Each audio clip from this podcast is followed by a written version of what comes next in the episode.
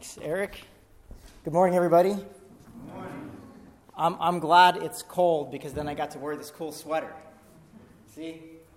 We have Psalm 121 on the back here. We are in week two of our, of our Psalms of Ascents series. So I'm actually going to take this off so I can show you how cool this sweater is. Look at that. How much are these, Eric? Free 90 free. So you just got to stop by Eric's office. Okay, Psalms of Ascents. See this picture here? Uh, I took that picture at our last retreat. Anybody like that mountain up there? My father made that mountain. My, And- my, my, my fault. Yes, and your, your father as well. Today, in week two of our Psalms of Ascent series, we're, we're going in Psalm 121. And I'll, I'll begin, I'll begin with a, a confession.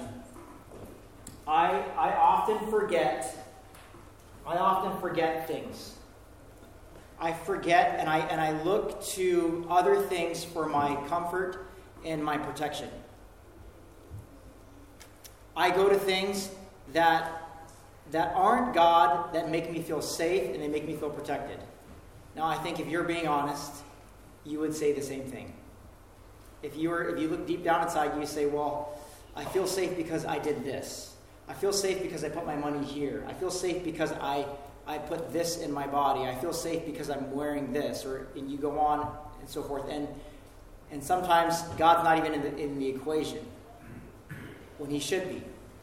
Psalm 121 is a psalm that reminds us of where our true help comes from.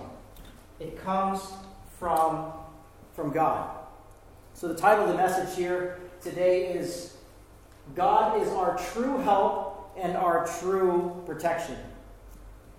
He's true help and true protection. I'll just give you the, the, the summary of the passage right at the beginning. Verses 1 and 2 talk about God is our help. He's true help. Verses uh, 3 and 4 talk about God as a protector. So, six times protection, protection, protection, protection, protection, protection comes up. The first two verses are about help, and then the next uh, 3, 4, 5, 6, 7, and 8 verses talk about protection. Verses 3 and 4 talks about, talks about how often God protects, so he's on watch 24 7 verses 5 and 6 talk about protection from, from physical things like the sun or the moon. And then verses 7 and 8 talk about protection from not physical things, spiritual things, things that we can't be seen. All types of harm. Psalm 121 is so popular. Sadly, la, uh, last month, Queen Elizabeth died. And when they did her procession, her committal service, guess what they played as, as they carried her, her body in? They played Psalm 121. It's a beautiful rendition of Psalm 121. If you go on Spotify and you, you look up Psalm 121, a ton of songs come up. I mean, a whole bunch of songs come up. Guess how many songs come up in total? Just anybody guess on Spotify. 121. 50, 120. Oh, that would be awesome if it was 121. who, said, who said that? Yes. Uh, guess how many songs? Five. Five. Well, no, there's, there's 10 up there on the screen right now. A thousand. A thousand songs. Different languages, different renditions, instrumental. I found like an indie rock Psalm 121. I found like a goth uh, 121. I found all. There's probably a punk rock and a blues uh, Psalm 121. But there, it's there's so many versions of Psalm 121. Now, I want to play for you a different version. I, I look up apps just just for fun. I, I want to see how different people are getting the Word of God and getting it into the souls of our young ones what kind of apps do we have that help people who, who don't know how to read? We have apps that just, we have little devices that we give to, to people in, uh, in indigenous countries, that the Bible's in their own language. So I'm fascinated with all these things. But I want you to listen to this verse read in, in uh, this app by Emily Freeman. She's going to read it in the NASB and in, and in the voice.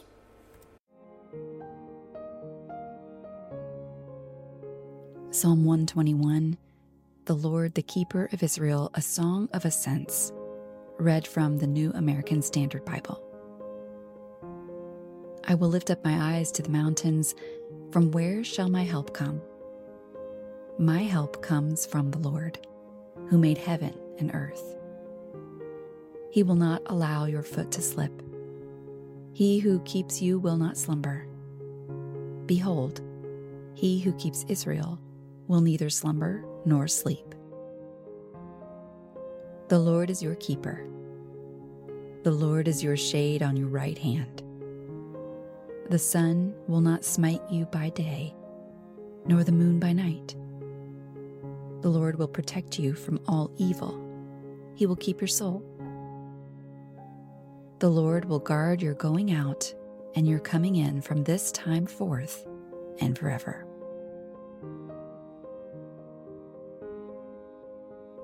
Psalm 121, a song for those journeying to worship. From the voice. I look up at the vast size of the mountains. From where will my help come in times of trouble? The eternal creator of heaven and earth and these mountains will send the help I need. He holds you firmly in place. He will not let you fall. He who keeps you will never take his eyes off you and never drift off to sleep. What a relief. The one who watches over Israel never leaves for rest or sleep. The Eternal keeps you safe, so close to him that his shadow is a cooling shade to you. Neither bright light of sun nor dim light of moon will harm you. The Eternal will keep you safe from all of life's evils, from your first breath to the last breath you breathe, from this day and forever. This is the word of the Lord. Thanks be to God. Isn't that good? Good to hear the word of God read. Now, there's another version I want you to uh, hear. Now, uh, for those of you who are uh, more traditional, brace yourself. This is uh, someone reading the Word of God to to a, a hip hop beat. Okay, a different crowd. Let me see. This is called the Streetlights app, and the person is reading it in the NLT. The New Living Translation is more dynamic translation, and it, it, it reads the whole Bible. So listen to this. Psalm chapter 121, a song for pilgrims ascending to Jerusalem. I look up to the mountains. Does my help come from there? My help comes from the Lord, who made heaven and earth. He will not let you stumble. The one who watches over you will not slumber. Indeed, he who watches over Israel never slumbers or sleeps. The Lord Himself watches over you. The Lord stands beside you as your protective shade. The sun will not harm you by day, nor the moon at night. The Lord keeps you from all harm and watches over your life. The Lord keeps watch over you as you come and go, both now and forever.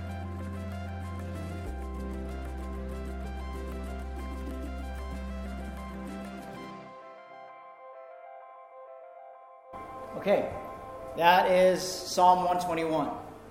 I, show this picture here because this was one of our, our trips. In 2019, my family and I, we drove from Virginia Beach to San Clemente. That's a long, that's a long way. We decided not to fly. We wanted to make an adventure out of it. 2,746 miles. My aunt, my uncle, Uncle Mark, and, and Auntie Vanjie came with us. So we had the eight of us. We had one blind, deaf dog who was on his last leg, two vehicles, six Marriotts, a lot of points, all the way across. Uh, that's, a, that's a long journey. So, just by show of hands, uh, or, or you can shout it out, what, what are some road trip road trip uh, traditions that you do when you're driving long distance? Anybody? DC to Walt Disney World. Okay, and so what are, what are some traditions, Patrick, that you had? Just what do you do the, on the on the ride there? Oh. Uh, Sleep, okay? As long as you're not driving. Capital trivia. Okay, capital trivia. Awesome. When I was a kid, we used to see if you saw a, a Volkswagen, you'd punch the person next to you say slug bug, or you punch someone if you see another. There's all different kinds of traditions that I'm sure the Israelites did on their way on their on their pilgrimage as well. But everybody's got different different um, traditions, and mostly people are going to be listening to music or podcasts. So if you go on Spotify, right, you'll see road trip classics. Right, this is this is something you just you just look it up and you push play and you get to listen to your music on, on the on your on your trip. There's a hot road trip Spotify playlist. Now I'm going to share something from the 80s when I was a kid. We used to listen to my, my parents had this on the stereo on repeat. All right, by show of hands, who's who's listened to this before? All right, where, where's my 80s Christian kids here? Okay, and some new ones here. Psalty, the singing songbook. This is this album's from 1985. I got this whole album memorized, and it was just something we did along the way. So if we went on a trip, I mean, still to this day, it was like 30 years later, I still have all these songs memorized. We played it yesterday in the car driving to the Volksfest, and Jeanette and I knew every single song. If you want to get the Word of God into your children's souls, let them listen to uh, music that has that has scripture. Let them listen to the stuff like this. Okay, talking about uh, different traditions and different travels. The Psalms of Ascent were, were written for it's, it's sort of like the Spotify playlist of the ancient world. Now, there were three there were festivals, and, and uh, Pastor Eric talked about this last week. There were three festivals that Jews were commanded to take every year you have the Feast of Passover, you have the Feast of Pentecost, and you have the Feast of Booths. You can, you can look up those booths, you can look up those feasts later on, but basically three times a year, Jews all over the ancient world were told to make a pilgrimage to Jerusalem. Mostly people th- today think of a pilgrimage like, uh, let me see, about pilgrimage to Mecca, like what the Muslims have. But th- this was the pilgrimage to Jerusalem three times a year, and there were several roads that people could have taken here. Now, I looked up on the Commute app. Have you seen the Commute app? You can chart your, your commute, and it tells you how difficult it is. This one's 138 miles, and it says very, it's an expert hike. An expert hike, which means don't do it if you're not an expert. Okay? Now, there are three routes. If you lived in the area where Jesus is from, Nazareth, the Sea of Galilee, there were three routes you could have taken. Here, you can't see it here, but there's a central route here down the middle. That was the most direct route. It went through a very dangerous place for Jews called Samaria. There was the eastern route, which crossed over the Jordan and went back across. And then there was the western route. If you wanted the sea breeze, you would go alongside the Mediterranean it dep- depending on what I mean, if, if for me, I, since there's six people in my family, I would think, okay, I'm not going to take the direct route because I don't want to get mugged. I don't want to get jumped by the Samaritans. So we have to take. I don't know. I don't want to. I don't want to go the, the eastern route. I'm, I'm a beach guy. You know, I'm in the Navy, so I'm going to go alongside the beach. But that's going to take me. Uh, that takes a long. That's the longest route. And my kids will say, "Oh, do we have to take the western route?" Yes, we're taking the western route and but I got a good playlist for you. We're going to listen to it the whole time. So different people, they came over from all over the place. Now, can you imagine doing a hike? There was this Marine that, that uh, was part of my church in California. He was a Marine in the 60s, and they did a 150 mile hike. I mean, talk about, talk about the grunt life. It took them a long time, and they hiked from, from 29 Palms to Camp Pendleton. That's a long way you better bring a lot of socks because your feet could, could get out of commission real quick. What, what are they hiking on here? Sandals. So you can imagine the kind of drama that could happen from, from traveling 138 miles with your family. I mean, I remember one time when we moved from Hawaii to, to Rhode Island, I'm wearing two dogs.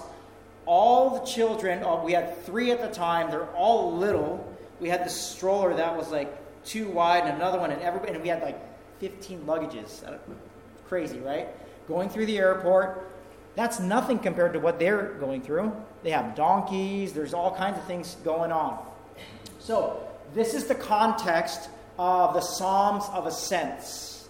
Now, if you look at how I worded Psalms of Ascent or Psalms of Ascents in the, in the first slide, I put ascents. Now, scholars tell us it's, well, the, the psalmist writes Psalms of Ascents because there's more than one ascent. There's the ascent to Jerusalem because Jerusalem is the highest point out of all the, all the cities. So if you're going to go to Jerusalem, it's an ascent. And then when you get to Jerusalem, there's another ascent. There's 15 steps at the temple that ascend up to the temple where you worship. So these are psalms of ascents. You sing them when you're traveling up to Jerusalem, and you sing them when you get to the temple and you're, you're walking up the steps. As, uh, as Pastor Eric showed on the first week, if you came from Jericho, by the time you hit Jericho, there's 20 winding miles all the way up. From the base of the hill all the way to the top. But if you're from where Jesus was, then you're all the way up there to the Sea of Galilee, and that's 138 miles. That's a, over a week travel. So I, I say that to say this. When you read Psalm 121, you have to keep this in mind on what's going on in the context, what's going on in the journey, how grueling it must have been. You think there's drama on the way from here to Garmisch? this drama on, on, on a seven day journey when someone's already they're already taken off and oh my gosh i forgot i forgot my toy back there like dude we ain't going back for your toy okay? So all the same drama that we have today they had it back then but it was just it was just exponential. So what would they do on the way to jerusalem? They would sing these songs. Scholars tell us that perhaps psalm 121 was sort of a call and response type thing. So someone on this side, as they're hiking along, sort sort of like like, hey, well, we love Jesus. Yes, we do. We love Jesus. How about you know? Have you been to a, a rally where they do that? It's probably like that, where I lift my eyes up to the mountains, and then the, the family on the other side say, oh, I, I know the rest of this lyric. Where does my help come from? And then they go back and forth. My help comes from you, maker of heaven and earth. And they're singing this I would have loved to hear a recording of, of what was actually sung back then. I would have loved to. So, as we read this passage, verse 1 says, I lift my eyes to the mountains. Where does my help come from? Now, these mountains are treacherous. Okay? They're treacherous. There's a, there's a couple of theories on what this means here. I lift my eyes up to the mountains. Where does my help come from? the ancient Jews were told often when in, when, when in danger, you run for the mountains. The hills are a safe place. When, when in a bind, just run to the hills, run to the mountains. It's also a safe place because guess what's at the top of this mountain? The Holy of Holies. What could be safer than the Holy of Holies?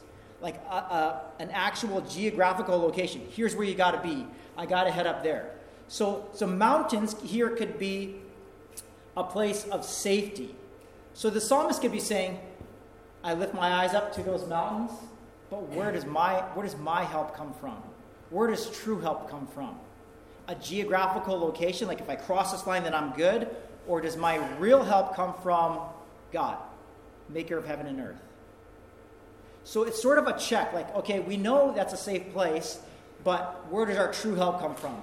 The psalmist is, is redirecting people's attention, like, don't, don't, don't forget, okay, it's safe, to, it's safe to be there, but where does your real help come from? As my family and I were walking to Volksfest on Thursday, we were walking along this busy road, and there was these guardrails. There's these guardrails uh, protecting us from, from the cars. I felt safe. Right? I, felt, I really felt safe. It was safe to walk because the guardrails. But where does my true help come from? So there could be physical protections in our lives, but where does our help really come from? Now, there's, there's, another, there's another way to think about mountains. But as, as people are traversing this thing, and then they, you, can you see this picture here? And you imagine they've been singing um, all 15 songs of ascents. They've been singing all 15 for 138 miles, and then they peek over and they see this glorious city what a what a joy. They see the smoke rising up because there's there's sacrifices being made, there's people being forgiven, there's there's joy. You see here they have trumpets. They've been singing this the whole time. And then they get, they get to this place, and then they, they get closer and they closer, and they go, it makes it all worth it.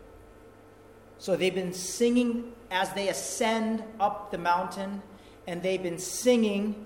And then when they get here, I, I've written down, I've done, I did some research. It says there are steps that Jesus and his disciples hung out on. These steps right here, you see them at the bottom. There's 15 steps there. Uh, they are a mere 7 inches to 10 inches high. Each step is about 12 to 35 inches deep, forcing whoever's ascending these steps to just really take their time. And they would sing these 15 psalms as they're, as they're going up these steps. I've actually stood on these steps and I've read the Psalms of Ascent as I'm walking up these steps. It's a real place. Now, kids, did you know this is a real place? The Bible is real. The, did you know that these places right here, what I'm going to show, they're still here today? Now, they've been ravaged. In AD 70, this temple was destroyed by the Romans. They sacked it, they burned it, but they're still, it's still there. God is real. All these stories you read in your Bible, children, listen to me. It's real. We've, several of us have been to these places and we've seen, we've stood on these steps. Okay, I want to encourage you. Sometimes you've been hearing this Bible your whole life and you think, ah, it sort of seems like a fairy tale. It's not it's real places. Okay, so imagine this. As they're walking up to this thing, they get closer and closer, and they see it. So this is Solomon's temple. There was two temples. There was there was uh, Solomon's temple, and then there's Herod's temple. Uh, this is this is Herod's temple, the big immaculate one, and, and it's broken down. And what scholars tell us is that musicians would stand, the Levites, the musicians would stand on the 15 steps that, that come from the women's courtyard and down to the uh, Israelites' courtyard. You can't see it here, but the women's courtyard is here. And there's 15 steps there that all these musicians are standing on with all their instruments, welcoming all the pilgrims. You imagine that? Like you have traveled a long way, over a week, and you're just welcomed with people singing the same songs that you've been singing the whole way. And it's not like 99 bottles of beer on the wall. I mean, these, these are these are songs. These are rich in tradition. They have been oppressed. They've been, these are songs that they would have just let comfort their, their souls. Okay, and as they get that, imagine this now. You get there and you get inside the court and you're greeted with this. Now, I read this from, from a uh, scholarly commentary. It says, The pious and men of action would dance before the people who ascend, uh, attended the celebration with flaming torches that they would juggle in their hands. Imagine that. It's like a circus. Like they're, they're juggling, and they would say before them the passages of songs and praise to God. They're singing the, the, the same songs, the Psalms of Ascent. And the Levites would play lyres, harps, cymbals, and trumpets, and countless other musical instruments. That's what they're looking at when they come. They're singing these psalms, they get there, and that's a picture of it today still there. And you can go there and you can read the Psalms of Ascent as you walk up these things. It's, it's, uh, let's pray that we get, as a chapel, get to do an Israel, Israel trip one day. Can we do that? Annie already has the package ready. We just have to be able to take the time off and go there. But what, when you do, it brings your black and white Bible to life.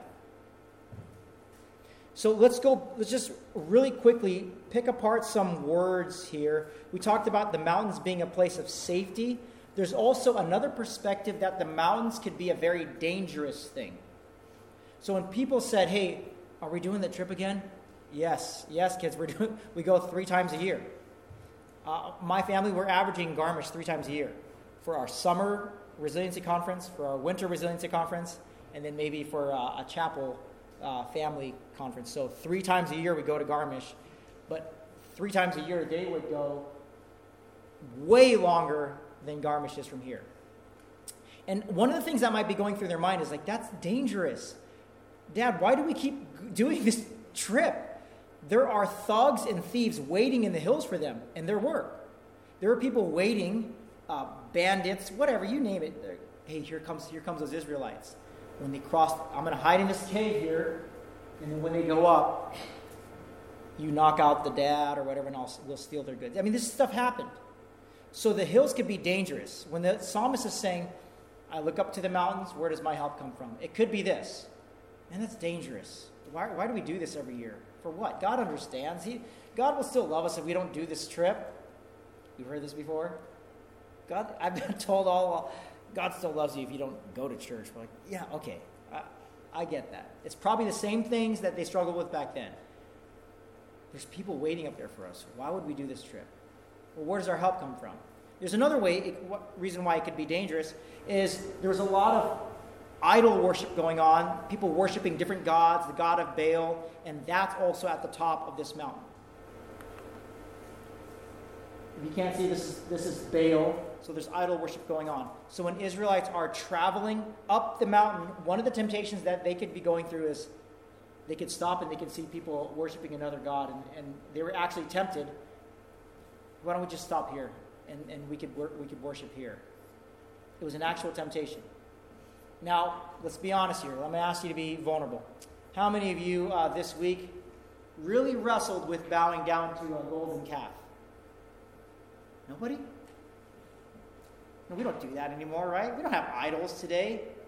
Wrong. We have idols. They're just different form.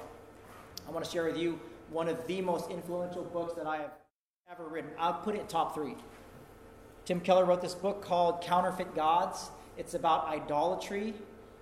And I used to think idol- idols were those little statues that someone had in their house that they were bowing down to.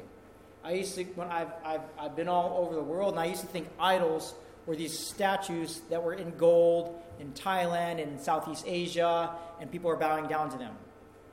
It's not what an idol is. An idol is anything that's good that I've made it the best thing ever. An idol is making something matter more that doesn't matter most. John Calvin said it best our hearts are idol factories. Here's the litmus test for how to know if you have an idol. If you've ever said the word, uh, the phrase, if you've ever started a sentence, I need, and that sentence doesn't end with the word G O D, then you have an idol. Okay? Watch this, parents. Don't feel convicted. I'm just going to throw this out there. If you've ever said, I need you to eat your vegetables, okay, I need you to eat your vegetables, that's not God. So if it's not God and you think you need it, it's now crossed from a good thing to idols. Okay, I'm sorry if that convicted you or reminded you of last night, but okay, I'm just throwing it out there. I'm confessing my own sins.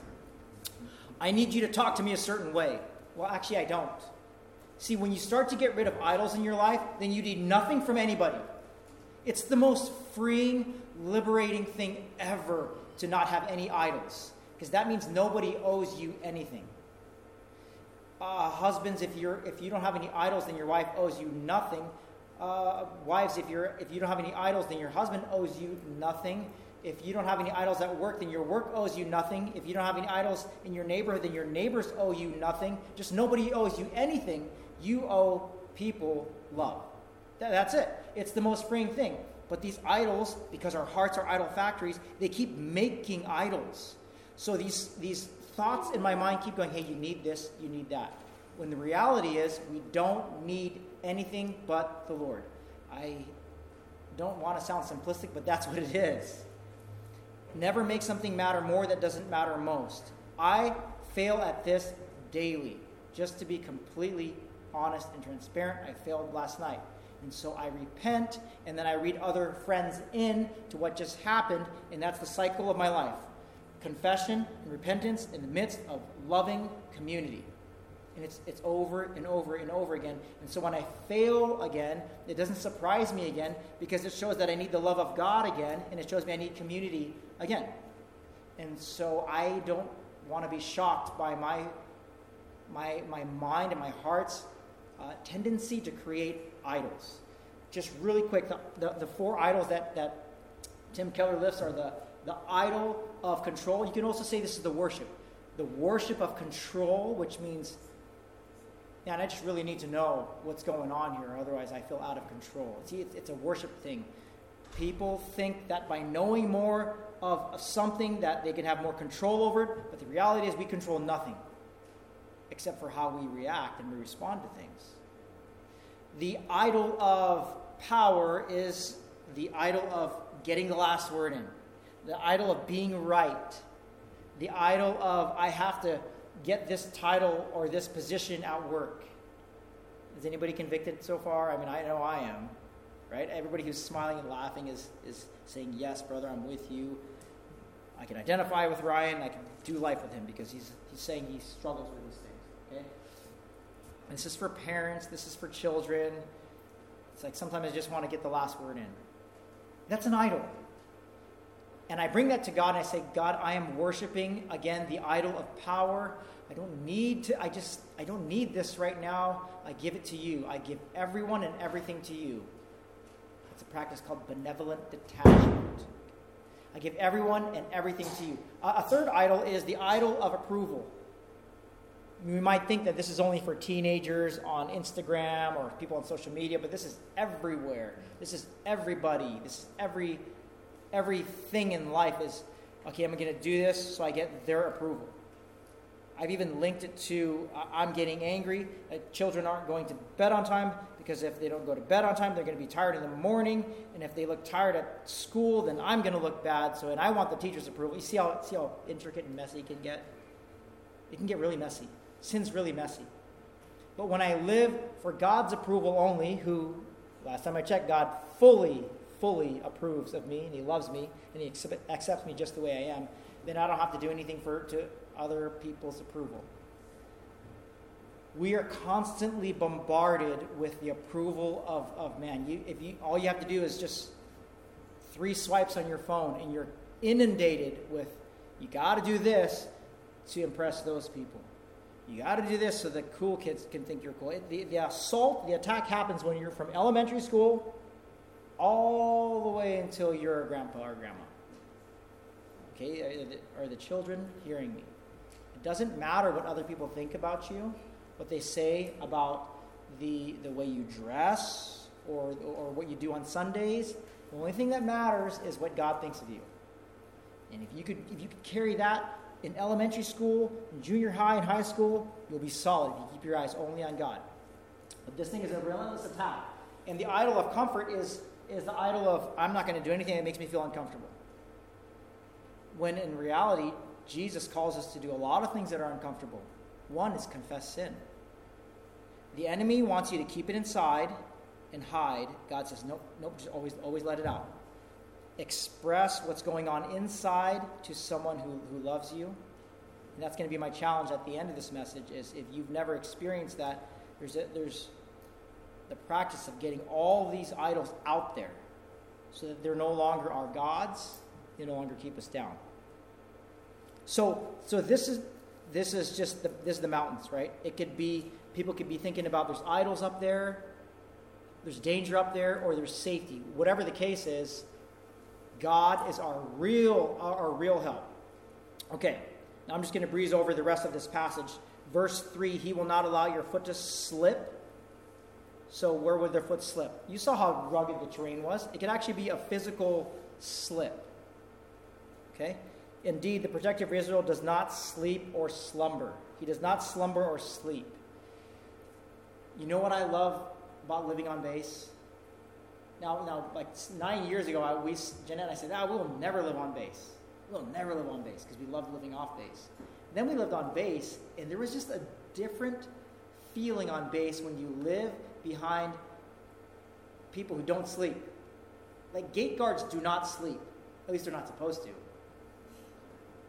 You ever seen a gate guard asleep?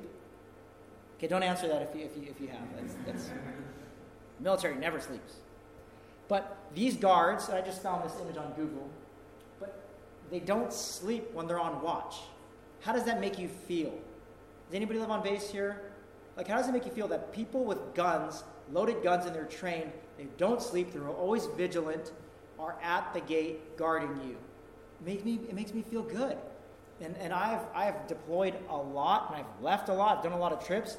And when I've left, I've felt the safety that, that the guards were, were watching my family. I feel safe that uh, when my children are going to school right down the street here, that there's MPs just constantly roving this place. But that's still earthly protection because God is my true protection and He never sleeps. Think about that. He never, He's always on the watch. I can rest well at night. So that's verses 3 and 4. Uh, verse 5 the Lord protects you, the Lord is a shelter right by your side. The sun will not strike you by day, nor the moon by night. That's verse 6. There were some, there were some commentators that said, like, okay, the sun is obviously, uh, it's, it's dangerous. If you're on the sun too long, it can burn you. If it can give you skin cancer in, in the long run, that it could be damaged. The moon, I wasn't so sure of, so I looked. I tried to research this a lot, and there was some superstitions that that the, the Jews would believe that the moon uh, is harmful. Okay, in, in either case, these are two elements of nature, so showing that God is our protection over nature. And then you go to verse 7 and 8 the Lord will protect you from all harm, He will protect your life. Verse 8 the Lord will protect your coming and going now and forever.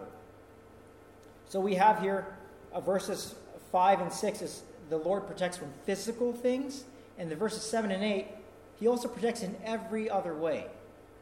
So you have the physical world, which can be seen, taste, touched, heard, smelled, you know, the five empirical things. And then you have the unseen world, the invisible world, which is your emotional life, your spiritual life, your um, your this, the, the inside, right? Mental, emotional, spiritual. He also protects us from that. But someone could read this passage and go, "Well, that's this is not true. This is obviously the Bible has another contradiction because I stubbed my toe the other day. He didn't protect me from that." God is transcendent. Do we know what that means? God is transcendent. That means that He is not limited to what we are capable of, capable of understanding. So when things happen on this earth, it's hard for us to imagine that it couldn't serve a bigger purpose, but God always has a purpose behind our pain. Our pain always serves a purpose. There have been some atrocious things that happened in my life, and if we sit down over a cup of coffee or tea sometime, I'd, I'd be happy to tell you the whole thing that I would never want to undo because what it's done to me now and how it's shaped and molded me. For a living, I listen to people's broken stories. For a living. I've been listening to people's stories and the, atro- and the atrocities that happen, the wounds, the loss, the pain, the suffering that happens here.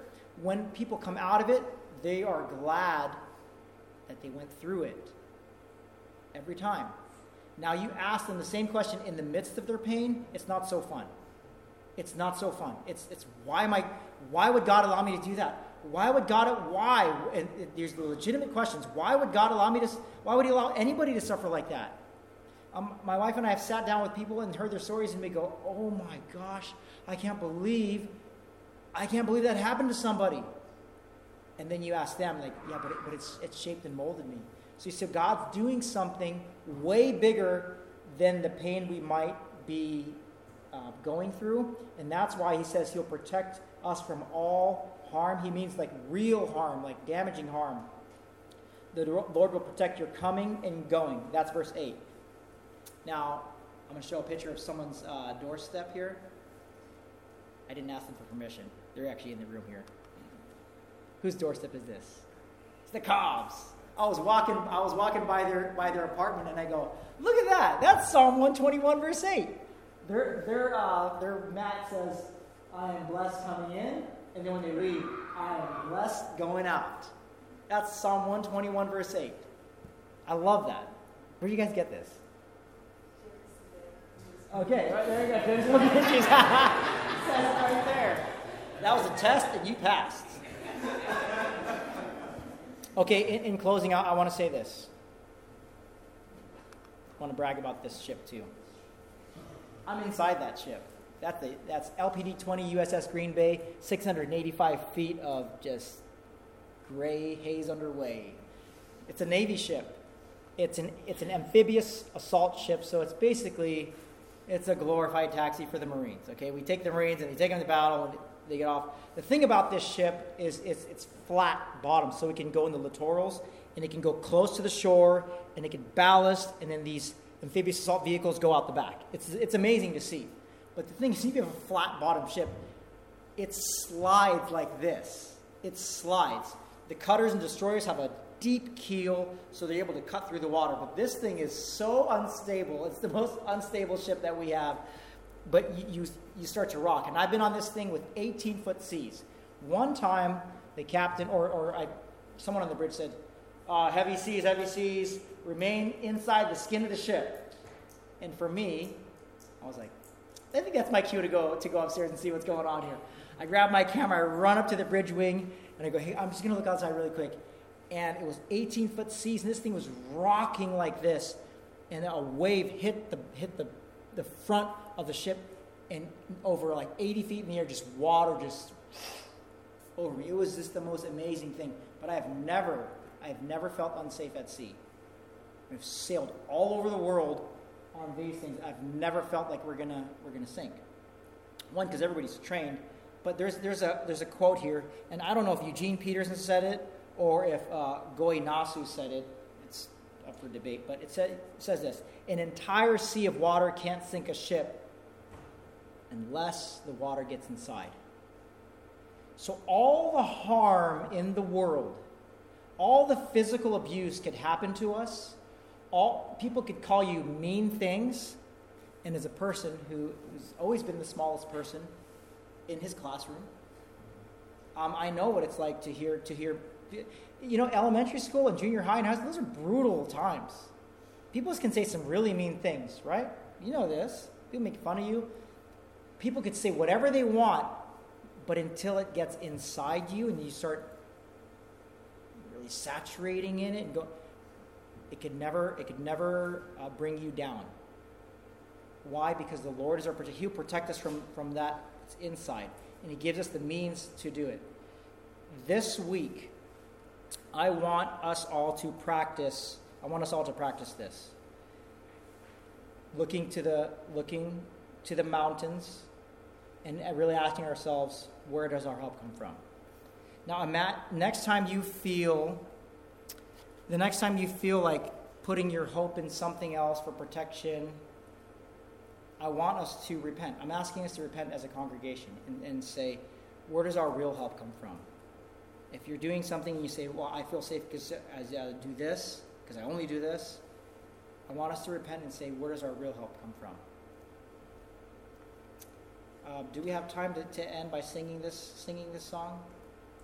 I, I, I would like to end by singing singing Psalm 121. Um, we're gonna, I'm going to sing it. Feel free to join me if you want to. Feel free to just sit there and reflect on what you've learned from the Word of God today. And then, and then we'll, we'll, I'll pray for us, and then we'll, we'll end there. Unless there's any more. Okay. So take some time right now. Prepare your hearts. Um, does anybody want to come up and sing? sing?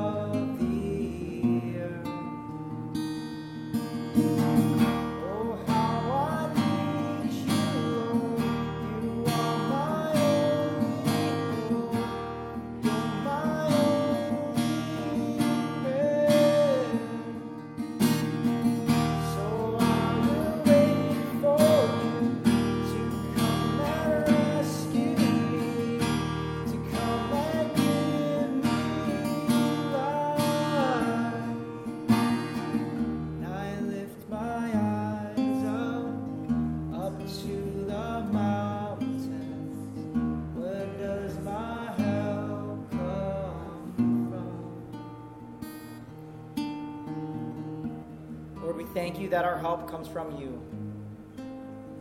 We thank you that we can um, get rid of every idol in our hearts, all the things we look to for protection to make us feel better, and give it to you, Lord. Lord, thank you for giving us community so that we don't have to do this alone.